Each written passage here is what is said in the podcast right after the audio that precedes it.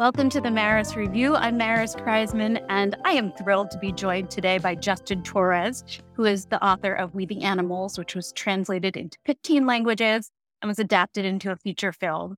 His short fiction has appeared in The New Yorker, Harper's Magazine, Granta, Tin House, and The Washington Post. He lives in L A and is an associate professor of English at U C L A. And his new novel, Blackouts, have made the shortlist for the National Book Award for Fiction. Congratulations, wow. Justin. Thank you so much. I, yeah, just learned this morning. So I know. I, it's yeah. new. It's very new. Uh, I'm very excited. And like I said, I'm a little bit underslept. I, I want to start out by asking your guidance for how to talk about this book, starting with the idea of someone is telling us the story. Are, are we calling this person the narrator? Yeah. Is it you? Does it matter?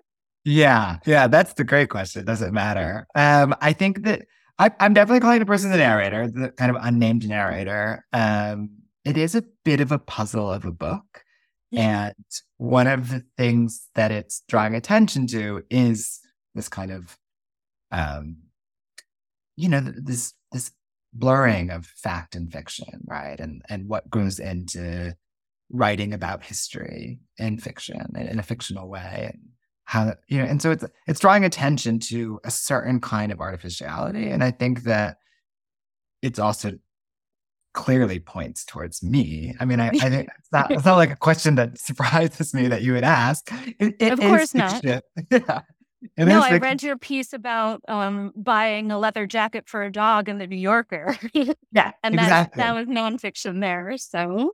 Yeah, exactly. There's, there is explicit kind of um, pulling in of, of nonfictional things that I've written and also fictional things that I've written. And then there's the there's these endnotes at the end that further seem to kind of muddy those waters about what, what exactly this is. But um, yeah, I mean, I think that with my first book, there was so much attention on my own biography and the way that it overlaps with, um, with with the novel, and I think I wasn't really prepared for that, or I didn't. I don't know. I just I was green. I I'd never had a book in the world. I didn't know what it was going to be like, and this time I knew that that was going to happen, and I was like, well, let me have some fun with it. let me let me like let me ask let, let me hope that people ask, well, does it matter, right? Like I'm I'm glad that that was the, the last question you asked, right? Doesn't matter. Well, I mean, it, it seems like one of the things that we're told over and over in this book is that ambiguity is okay. We have to learn, even as readers, to be okay with what we don't know, because we don't know if it's we don't know it because it was never written down or because the author simply didn't want to tell us or doesn't know themselves. Yeah, exactly. Exactly. And I think that that is, um, you know, that's kind of like Keats's idea of negative capability, right? Where it's like, you're able to sit in this place of ambiguity and you're not trying to like desperately reach for some kind of decisive conclusion either way. And I think that like this whole idea of blacking out and and having incomplete pictures. And I mean, it's a, it's it's a book a lot about looking at the past, and especially looking at the queer past and looking at histories that were never meant to be recorded. Um, and what you find there is a lot of gaps. And how do you how do you sit with those gaps and not rush in? To and and yeah, like so you... sorry, the the narrator of, of the novel is presented with this book. Um, Sex Variants, which of course I Googled right away and found for forty-five dollars on AbeBooks. I wonder if that will change next week. And it's, it's blacked out in many ways. In a way, it felt like it could almost be, it could be blacked out poetry, but it also could be like a FOIA request about Donald Trump. You know, like yeah, yeah. I mean, I think that I was really interested in like this, yeah, this idea of redaction, right? And, and like, and like a kind of erasure that is frustrating, that is, um, and then also the the kind of creative potential for blacking out as well, right? Like this, you can you can you can make poems out of out of these kind of documents. And th- what what was my experience of reading the original Sex Variants book, which But yeah, which my book is a lot about, this study that happened in the nineteen thirties of all these queer people.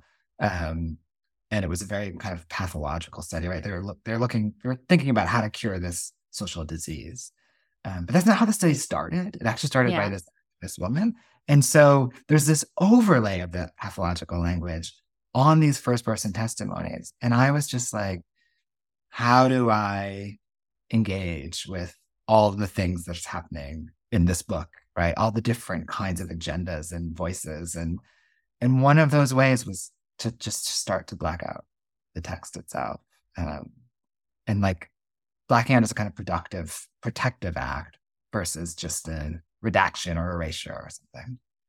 And it kind of creates this this counter narrative. Yeah. Yeah, exactly. Yeah. This third narrative. Because I didn't feel like I could recuperate the original intention of somebody like Jan Gay, the, the lesbian activist who started this, right? Like I, I didn't feel like I could get there. I didn't want to just let the kind of damaging medical early sexology language sit by itself. And so there's like this third thing that is, it's very much, again, points towards like an intervention of some kind. So towards the end of the book, the narrator says that Jan Gay deserved her own biography, and I absolutely agree, having read this novel, learning all about her, and then of course Googling and uh, looking her up. Um, tell me about her and how you came across her. Yeah, so um, I mean that that's wonderful. That is my my hope for uh, the book in general, is that people just come away curious and like start Googling. Uh, but yeah, she was. She's mentioned very briefly in the introduction to the Sex Variants study. Um, and I had a really hard, I knew that somebody had transcribed these testimonies of these volunteers with real care. And I was like, who? Like, like somebody really wanted to get the vernacular down. Somebody really paid close attention in a, in a way that felt caring.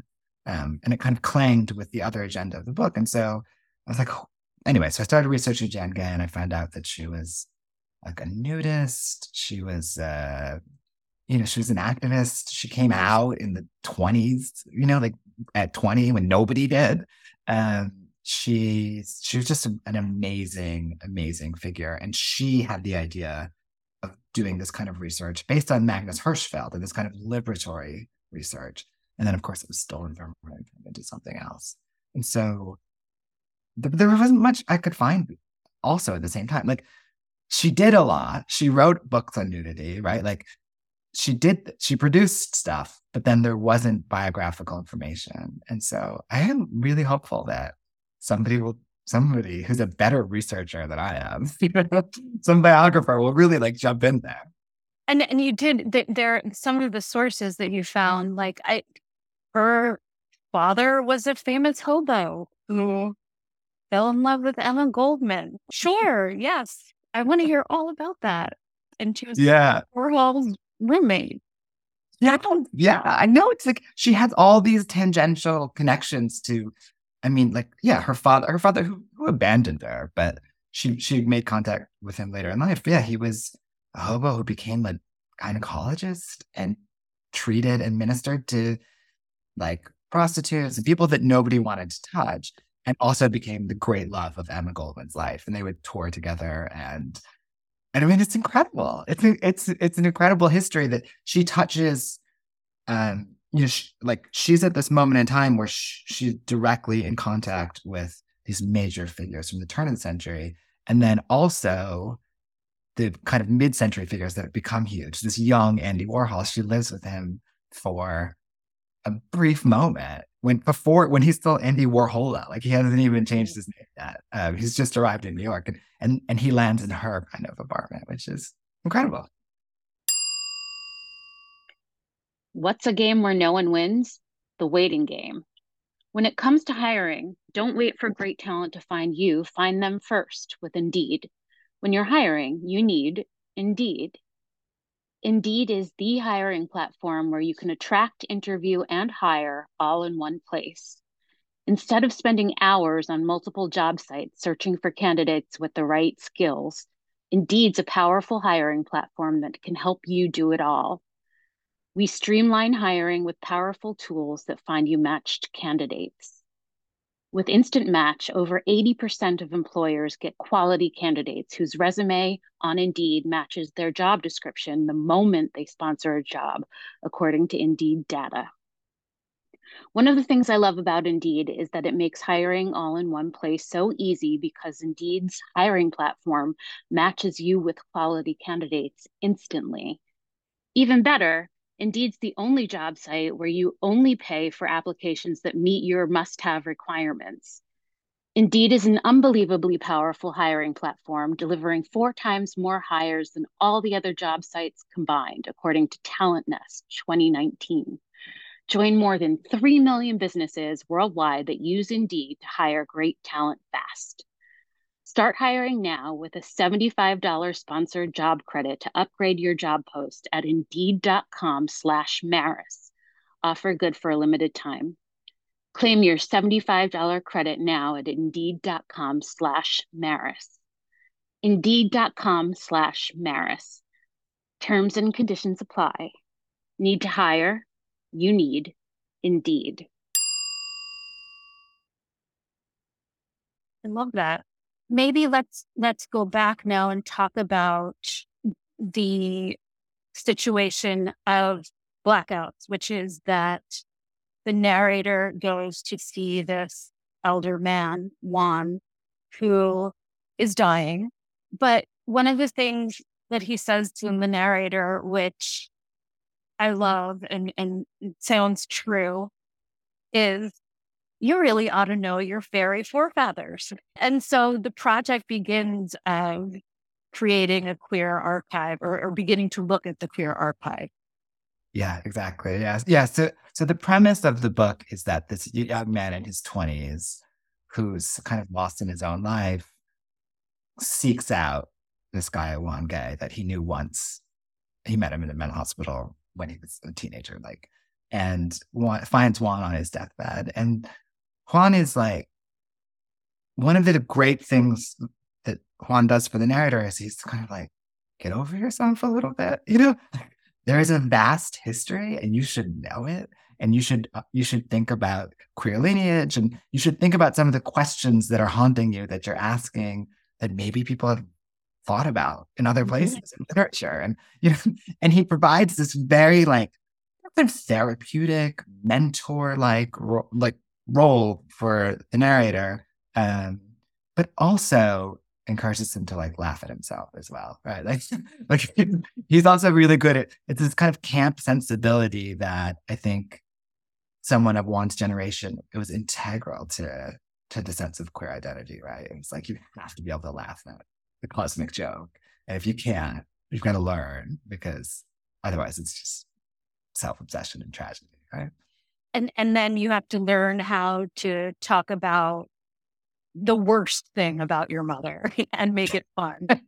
exactly, exactly. Yeah, tell me about your mother, but make it terrible. Yeah, which, which is yeah. I think I think that they have they have this really lovely long, book long conversation. Like the whole book is is a um, is a dialogue, and. And it's, yeah, in a lot of ways, it's it's the it's Juan initiating the narrator into a certain kind of exchange, right? Um, which is, yeah, the tragic alongside the comic, right? That there are always two sides of the same coin. Absolutely. And I love a little later in the book when we get to the point where Juan challenges the narrator to tell a story as if it were a movie. And that then brings the visual world so much more into it. And it, it gives you the, it gives the uh, ability to cut and edit in a way that uh, feels different from, from book. Yeah, absolutely. And that was, that was something that I was, I had written the book, and it was taking the form of this dialogue between these two characters. I, I was, you know, I've done all different kinds of drafts of it. And then I reread um, Kiss of the Spider Woman by Manuel Puig. And I'd read it a long time ago and it blew me away. And as I was writing this, I reread it and I was like, oh my God, this is what I'm doing. Like, I've got two people in a room talking to each other for the entirety of the book. And then I was like, oh, what Puig does is he has these, he has Molina, one of the main characters, narrate these movies, and what that allows for, the kind of imaginative possibility, getting them out of the room and into and dreaming their way into other places. I was like, that is brilliant. And I'm just going to steal that, or I guess pay homage to it. I'm very, I'm very explicit that that that this is what, you know, Juan is very, but Juan is like a very literary character. So he's like, let's do this. Let's let's do this thing that Puig does. Um, so yeah. It hadn't occurred to me that this the place where they're having a conversation is, is just called the palace. Yeah. Um, and of course, one of the questions that comes up, I think, for me anyway, as I was reading, um, was, is this a mental hospital? Is this a prison a la Puig? Is it something else? Yeah. And um, tell me about that certain ambiguity, I guess is the way I'll phrase that. Yeah, yeah, yeah. I mean, I think that in the beginning of the book, the narrator kind of heads out to find Juan, and he just knows that he's in the desert. And he and and I, my intention was that as you start reading, it just starts to feel like you're stepping slightly off the world, right? Like you're stepping slightly out of time. Like all of the normal concerns and pressures of our mundane life, they kind of just evaporate. And they're ju- he just arrives at this place called the Palace, which is, yeah, I think. It's it references the mental hospital. It references kind of single room occupancies, you know what I mean, where people who, who don't have family or don't have a lot of money, like living precarious lives, you know, often end up. Um, it references a, like a lot of these kinds of spaces where, um, you know, where where people feel isolated and cut off from the world. And I wanted, I wanted. the reader to feel like it's this has kind of liminal spaces. Is, is this, where am I? It doesn't matter, right? Like, like, and, and to be really ambiguous about, about whether this is kind of reality, reality, or whether this is some slightly removed place. Um, and that was, that I was thinking a lot about um, uh, Pedro Páramo by Juan Rulfo, and the way that that book opens is, this is the way my book opens, where somebody's like, I'm going to venture off to this place, this town. And then as you read the book, you're like, maybe this, maybe this is, maybe this is purgatory. Maybe this is hell. I don't know where I am, right? It's not, I'm not in, not in reality in the same way. And then on the other side of things, of course, you have so many different kinds of literature that you reference, and some that I wouldn't say is literature, but I was so fascinated that there are two things that we should know about the D S M for the sake of, of this book, which which Juan calls Biblia Loca. Feels just about right. Yeah, I th- think I knew that until very recently, homosexuality was a condition in in that you could find in there. Yeah, yeah, yeah, yeah. That is, I think, I think, yeah, I think that's pretty well known, right? That that um, that it was a diagnosis, right? Um, but what I didn't know is that there was a thing called Puerto Rican Syndrome. I know, it's wild. It's it's absolutely wild. I mean, um, I didn't I didn't know this either until until very recently. A, a friend of mine, a colleague at U C L A, recommended that I read this book called The Puerto Rican Syndrome. Um, and it's um, by this woman who's a Lacanian psychoanalyst. And she's she does this amazing job of of thinking her way through of where did this diagnosis come from? Why, like, how how can, how can you come up with this diagnosis, right? Like, it it it's just... And and what its relationship to colonialism is, what its relationship to, it's a great book. I highly recommend reading that book. Um, and for the purposes of, of my novel, I was really interested in studies of deviance and how much of kind of identity formation comes out of a reaction to stigma. And um, and I think that it's something that oftentimes people just want kind of positive stories, and they want to reclaim history, and they want to, they want to be proud, and they want to amplify what is kind of ennobled and and dignifying about their culture.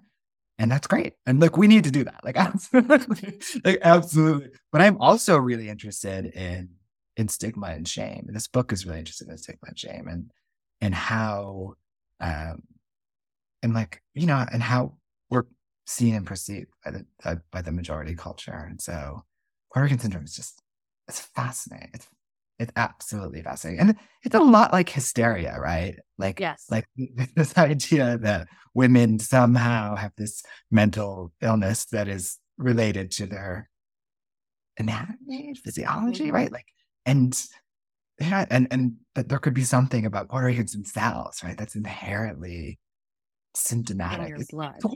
Yeah. Um, and, and then on the other side of that, that brings me to Edna Thomas, who a lot of us first learned about in Wayward Lives' Beautiful Experiment. Yeah. Yeah. And she just so happens to be a participant in in this study that, that Jan Gay had originally um, started doing. Yeah, yeah. I mean, there are so few people that I could directly identify as being participants in that study. Um, and Edna Thomas was one of them. The other was this guy, Thomas Painter, who was a contributor to the study and also a researcher himself. And, um, but Edna Thomas, I'd made her a character and started thinking about her. And then that, and then that book came out, um, Beautiful Lives. Oh my gosh. So amazing. Like, it's so great. And I just could not believe. And, and that, that also, that here was Edna Thomas, like that somebody else was like, you know, but, but she's, she's an amazing figure, and much, much more could and should be written about her. So, but I was like, I, I was so delighted actually when I read Hartman's book and her account of Edna Thomas. Um, but also I was just like, wow, what, what are the chances? Uh, but um, yes, she was, she was so amazing. I think also because she was re- she was super successful actress, right? Super successful Black actress in, you know, in the thirties and forties. And um, she was she was in both the stage and film versions of Streetcar Named Desire, playing a Mexican, which fascinates me as well. Um, and her testimony in the book, she's she's so comfortable, right? Like some of the some of the variants come in looking for a cure. Some of them come in incredibly depressed by from living under all this shame and stigma. Some of them come in incredibly confused. And some, like Edna Thomas, just come in poised and like, yes, and, and just, you know, like she's, there's something about her that I think is, she had a, she had a very difficult early life, um, which, I don't know, there's some inner resource that she had, I think, that was just incredibly striking when you read her testimony, which is her, the name they give her in the book is Pearl. One of the other integral parts of her story that, that we find in the book, of course, is is the photos of her, and the photos of so many people and who are referenced in the book or were around. Tell me a little bit about Blackouts, the book, as a physical object. Yeah, I mean, I'm not a, I'm not a trained researcher in any way. I'm not a historian. I'm not a scholar. I'm not somebody who just like did a PhD and spent eight years in the archives. And so my experience of doing this kind of work for this book was just like, what? There's so much ephemera, and there's so many, there are like documents and letters and like, in, but how do you put it together? And, and it just seemed like there was enormous gaps between things, and I was constantly making up narratives. I'd find one image, I'd find something else, and I'd be like, are these related to each other? I don't know. And and so I wanted to kind of replicate that for the reader, where you're just encountering an image, and it and it's and you can make a connection to why it's showing up that moment in the text, right? But it's not explicit. Right. There's something ambiguous about it. Like, and it's it's a challenge and an invitation to make these connections and read the image in a certain way. And so I think that it's it's a book a lot about reading and being able to read and, and the importance of that. Um, and it's like, again, yeah, I invite I invite the reader to just be like, huh, this picture, why here, why now? Um, who might these people be? How might they be related to the text? And then, of course, there are these endnotes at the end, which, you know, which I think satisfy some of that, but not all of it, right? I think that's right, it, it, at least in my experience. But it, it, I love. I've seen some great fiction with endnotes. um, maybe that's my my favorite new genre.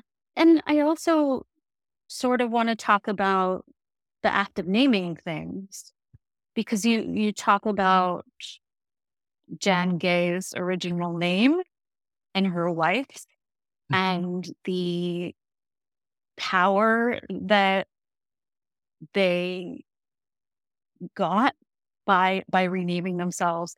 And then when w- once we're like sort of clear on that, in the blinkered endnotes, we get this kind of vocabulary word list. Yeah, yeah, absolutely. Um, and I actually I made a zine out of the vocabulary, because there's an appendix that is just queer slang vocabulary of the time, and one page of that is reproduced in Blackouts in my book. But there's it's an entire glossary at the end of the actual study, and it's fascinating. It's fascinating how many of those words continue on in, in queer slang, and have, some of them have even moved into kind of mainstream terms. And then all these ones that like like horsewoman and like church mouse. I mean, these terms that have that, that didn't live up and have, have evaporated. Um, but I think that the naming that about Jan and, and Zhenya Gay that you mentioned, um, those are not their original names. And gay is one of these slang words that moved into the mainstream, but it wasn't so mainstream at the time that they renamed themselves gay. So it was a it was a massive kind of signal to every anybody who was queer, right? Like they know what gay meant, and certain straight people as well. But it was it was ambiguous, right? It was an ambiguous choice, um, but but a really bold one nonetheless. They both mutually changed their names to the same last name, gay, um, and then their first names are both, if you read them, are ambiguous, right? Jan. Mm-hmm. Was at the at that time was as much a man's name as a woman's name, right? It pronounced it would be pronounced Jan. There's all these Scandinavians, and Zhenya is inherently ambiguous in the Russian. It it's it's male or female, and so they have these names that are on paper that side by side they write books together, and so side by side it'll say Jan and Zhenya Gay, and you're like, are these siblings? Are they married? Is this two men? Is this two women? Is this man and woman? You don't know. You can't know. Um, and I love that. I think it's I think it's a really kind of powerful act. So yeah, absolutely. And and I, it, in terms of uh, ambiguity, yeah. You think about the um, Sex Variants book was broken up into men and women, yeah. And what, what a wrench to throw. Yes, exactly, exactly. Like it's such a weird distinction, right? For, for something that's all about queerness and ex- explorations of gender, and then also. The further breaking down of, of homosexuals is the way that they do it is they say there are homosexual cases, there are bisexual cases, and there are narcissistic cases. And I think that that is like, it's again, it's fascinating. Like these taxonomies have, have gone away. We're interested in other taxonomies now, but there's something inherent about any taxonomy that you're just like, it draws attention actually to the ambiguous, to, to, to, to the cases that don't fit into these easy binaries or whatever. Yeah. Congratulations again. Before we go, would you like to recommend a couple of books for us? Sure. Yeah. Um, I'm, I'm, I'm just looking at what is on my desk at this moment. um, a book called Bad Girls by Camila Sosa Villada. It's translated. Um, it's absolutely fantastic. And I've been recommending it to everybody. Um, it's called Las Malas in, in Spanish. Uh, a book called Greenland by David Santos Donaldson, which I'm really, really enjoying. It kind of retells um, the story of um, Forster and his his lover. Um, and I haven't started yet, but I know I'm going to enjoy Speech Team by Tim Murphy, which is Those are the three books on my desk, like staring at me at the moment. Yeah. I love that. And as I said to you before, there there's plenty of like reading material there for those people who have read Blackouts and want more. Um, so thank you very much and congratulations again. Thanks so much. Thank you for listening to The Maris Review, and check the show notes for the books we discussed on here today. And please subscribe wherever you get your podcasts.